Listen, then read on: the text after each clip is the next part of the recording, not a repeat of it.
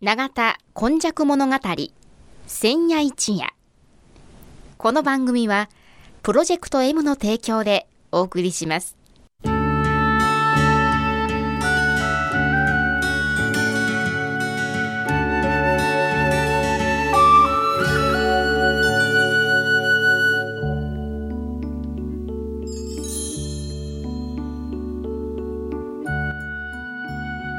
神戸は港があることで多様性のある町となりました。しかしその港というのは神戸港だけを指しているのではありません。山から海へと注ぎ込む川のある地域には素晴らしい砂間が広がり海の流れと川の流れに相まったこの永田地域一帯も神代の昔から自然の生んだ港がたくさん点在していました。そして港は海外からの素晴らしい知恵や文化をその往来する人々と共に受け入れる場となり豊かな暮らしを生み出していったのです。つまり自然が生み出した小さな港が瀬戸内海を望む永田地域にはあちこちにあり長い長い時代を超えた昔から大陸や朝鮮半島の人々との交流を紡いできたのです。そして海外のみならず奈良の都や京の都の人々が大陸へ朝鮮半島へと往来するその一休みの場として出船入り船の合間の休みどころとなっていた。というのがこの永田地域の古来からの多様性を育む素地であるとも言えます。この番組「永田今昔物語千夜一夜」これはこの地域を育んできたこれらの多様な人々の往来とそしてここが住みよいということで定住してきた人々の培ってきたさまざまを一人一人の視点で読み解き解析し永田の多様性これがこれからの時代の大きな力になるというこの地の歴史を掘り起こしながら未来予想図を皆様にお届けするという番組です。毎週土曜日の夜の7時15分からの15分間。1995年の阪神・淡路大震災から生まれたこの FMYY 日本で最初の災害復興ラジオ。外国人市民と地域住民とそしてその思いに呼応した日本中世界中みんなのメディア。FMYY からお届けします。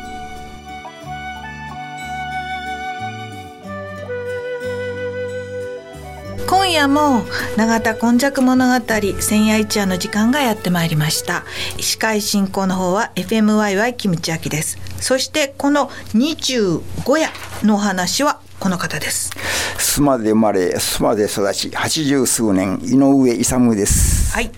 25夜ということですけれども、はい、今回はどういう話でしょうか？あの須磨の中道と申しまして、はい、あのまあ、あの一言で言いますとあの下町庶民の生活道路現在風に言いましたらそういうことになりますでしょうかね。中道っていうのはあの真ん中の中に道とかそうですね。ことですね、はい、えー、この中道っていうのが街中の風情ということですか、はい、これ庶民の道と言いましょうかこの江戸時代後期ぐらいからその道があのありまして。本当に中道っていうのがあったってことですか、はい、あのと言いますのはあの本道国道がですね、はい、あの前回にちょっとあのお話しましたあの西国街道がありまして、はいはい、その西国街道に並行して約1キロぐらいの間にその道があるわけですね。中道って、はい、みんな中道って呼んでたそうです。はあえこれはあの西国街道っていうのはあの今でいう国道みたいな、はい、国道2号線が今西国街道ですね。でそれはあのこう、えー、そういう大名さんが通られるとか、はい、それとか、まあ、大きなものが通るっていうことで、はい、中道っていうのはどういう人たちが？それ、特にあのこのあの西国街道沿いはですね、あの百姓まあ、地主さんたちが住みまして、あの漁師、この乾村ですので、あの須磨というところはあの土地、高地面積が非常に少ないところですね。山が迫ってそうですね、反応、反行というんでしょうかね。そうですそういう方々があのあのよく住んでおられて、また時代が新しくなりまして、ええ、あの明治あの向こう橋ができるぐらい近辺になりますと、あの職人の町が、うん、あの住居がその辺に固まったというような感じで、うん、あのそういう界隈があのできたということになっておりますね。はい、えー、そうすると、まあ、あのその西郷街道に沿って、えーまあ、ずっとどこかまでつながってるっていうわけではなくて、はい、そこにお住まいの方々が使う道。そうですね。だから一般に言う生活道路ということですね。じゃああのもっと狭いことになるわけですね、はい、だからあの特に尻池永田、はい兵庫近辺にはですね、これにあのまつわるようなところはたくさんあったような気がしますね。あ、そうですか。えー、あじゃああの大きな道があって、それぞれの生活道路はあっちやこちらにもたくさんあって、そういうことですね。それをみんなあのどこどこの長道あそうですね。そういう地名で呼んでいる方もいらっしゃいましたね。なるほど。えー、そしてですね、この中道っていうのは生活道路っていうのはまあどんなことに使っていたんですか、ね、ほとんどまあ住宅住居地域ですね。その近辺には商店はあのほとんどなかったです。あそうなんですか。はい、あじゃああのその西国街道沿いにはあの宿屋さんとかそうですね。あの宿屋はまあちょっと地域が違うんですけども、はい、あのまあ商店というのがちょっとあったんですね。おあの今ね私たちが思う商店っていうと商店街みたいになってしまいますが、はい。はい、そんなもんではないでしょう、ね、もうと飛び飛び飛びに、まあ、八百屋さんがあったり、あのこのあの柏屋さんがあったり、うん、そういうような程度ですね。あえー、なるほど。じゃあもう本当にあの何々を買うために、えーと、一軒だけ村にこうあるそうそうですね。感じ、それが、えーまあ、西国街道沿いにははい、中道と言われるところは人々があのこう、まあ、生活道路とかつあの仕事に行ったり来たりするために使うような道そういうことですね。考えるわけですね。はい、そういう中道のあの話の中でなんか面白いことってあるんでしょうか、はい、これはですね、まあ、中道のそもそもそのちょっと説明させていただきますと、はい、尻池からですね国道2号線で約2キロほど西に行きますと、はい、天神橋。あの古戦橋、下が鉄道を通って上があの橋がかかっています。天神橋というところがあるんです、はい、その西橋詰めあたりからですね、はい、須磨駅で一ノ谷までがあの通っている道がその中道なんですね。そしてあのー道幅はですね、はい、約3メーター弱ぐらいしかないんですね。はいはい、そしてその、それでもその当時はやっぱり私は子供の頃は、やはりすごい荷車が通り、もうあの、その頃は子供がですね、たくさんおりまして、その中道ではですね、もう終始子供のですね、遊び声、もう本当にもう子供の遊び場、という光景が、あの、私らの子供の自分には、今も、あの、あの記録には鮮明にあのあるんです。え、ちょっと待ってください。あの、もう、あの、井上さんがね、今こう話していらっしゃるから、つい最近まで荷車が走り、ということは、馬がいた、それから子供が道で遊んでた、はい、公園じゃなくて。はいっていうことだったということで、ではい、あらまあ、江戸時代の話だと。思って公園の中ではありませんでしたからね、今からもう80年ぐらい前ですからね。なるほど、えー、い。や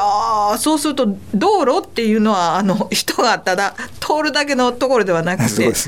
もう遊んだりいろいろするところ。そうですね。これは目から鱗でした。もう想像もつかないような光景ですね。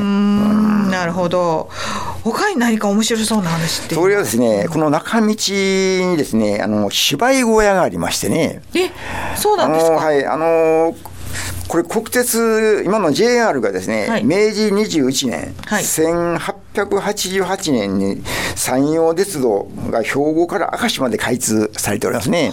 その時に当然そのあ須磨駅もあのできております。はい、でその須磨駅からですねちょっとあの西側に曲がったところ2軒目ぐらいに芝居小屋がありまして、はい、これ都関我々子供の自分はですねばあさんじいさんからよく聞いた話はあの都座とあの聞いたことあるんですけど。宮古座。はい、あの記録あのもうこの記録によりますと宮古関都のあの一席二席の席、はい。こういう芝居小屋があったそうなんです。へであのその芝居小屋のまあ、あの30人から40人ぐらい入れるし芝居小屋であったそうですね。教室ぐらいですね。それがあの面白い話がありましてですね、はいえその明治30年頃ですね、木戸線が4線。はい。ちょっそしてと想像がつかんないはい、入場料ですね、はい木戸線。で、冬の、あの、冬場になりますとですね、火鉢を、あの、手炙りの火鉢を貸し出すそうです。それが、あの、2銭だったそうです。ほう。でそれでそのぐらいの人物あの見物衆があのその楽しみでおそらく土地の人ばっかしだったと思うんですね、そのあの監修というか、あの芝居を見に行く、はい。あの人が、はい。ところがですね時々ですねあのこのこの漁師の格好とかですねちょっと服装を変えたあの珍しい方がちょこちょこその芝居を見に来る方がいらっしゃるんだそうですね。でその方はちょっとあとしあの住友家のですね御曹司というんですがその住友関係のその旦那さんがあの庶民の格好をしてですねその芝居小屋にあの見に来とったというその逸話があの残ってるんですね。えそうそしてまたそのそあの今の現現在の JR の南側にはあのその別荘群がたくさんありまして、はいはい。大阪の商社豪邸あの豪商の別荘、その方々のあの旦那様とか奥様、あたりもですね、あの奥様あたりが女中さんを連れてお忍びでその芝居を見に来てたというようなあのこの記録が残っておりますね。うんなるほど。ということは昔から須磨あたりっていうのはあのまあ海をめでるというかあのーえ大阪とか都とかそういったところの、はい。え別荘などもあったそうですね。あのこれもまたあのあの機会がありましたらあのまたお話もさせていただきたいと思うんですけども、ええ。あのす諏訪の別荘群というのはもうあの有名な別荘群で、まあ住友とかですねそういうその大阪の豪商のあの名門のあの別荘がまああの数十軒あったんですね。うんまあ、あのスマリキューもあるぐらいですからそうですえーそういうことかもしれませんけど、先ほどあのこの中道っていうのは庶民の、えーもうあの井上さんの子供の時でもそのうちゃーっとこう人々がそうです。そこで遊んだりいろいろしているっていうようなところでその芝居小屋もその庶民のものであった30席40席ぐらいあった、あの庶民のものであった、はそこにやはりちょっと位のある人っていうのはなかなか来れなかった。そうですね。だから服装もですね、あの、あの、その、漁師、百姓いうような服装で見物に来てたという、あの、ことがの、あの、載っておりますね。でもそれぐらい面白いものをいろいろやっていてそうでしょうね。つということは娯楽がないからでしょうね。当時は。まあはい。そうですね。あのお呼びするようなそういうものではなくて、ね。庶民の中の笑ったり楽しんだりするものを見に来るっていうのだから、須磨からですね、そういう芝居を見に行くって言いますのは、まあ、尻池を起こして、やっぱり兵庫あたりにないと芝居声がなかったんでしょうね。うんなるほど、えーなるほど。はい、えー今回はですね、この中道っ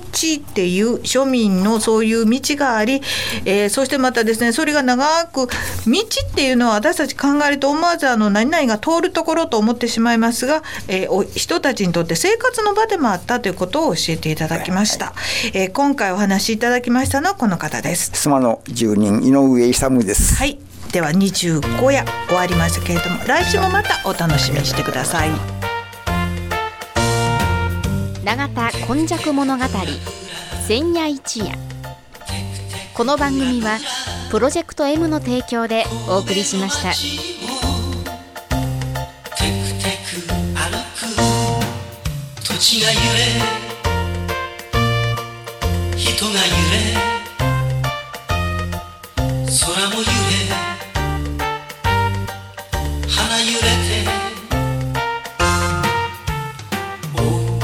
かに爽やかによみがえる街を。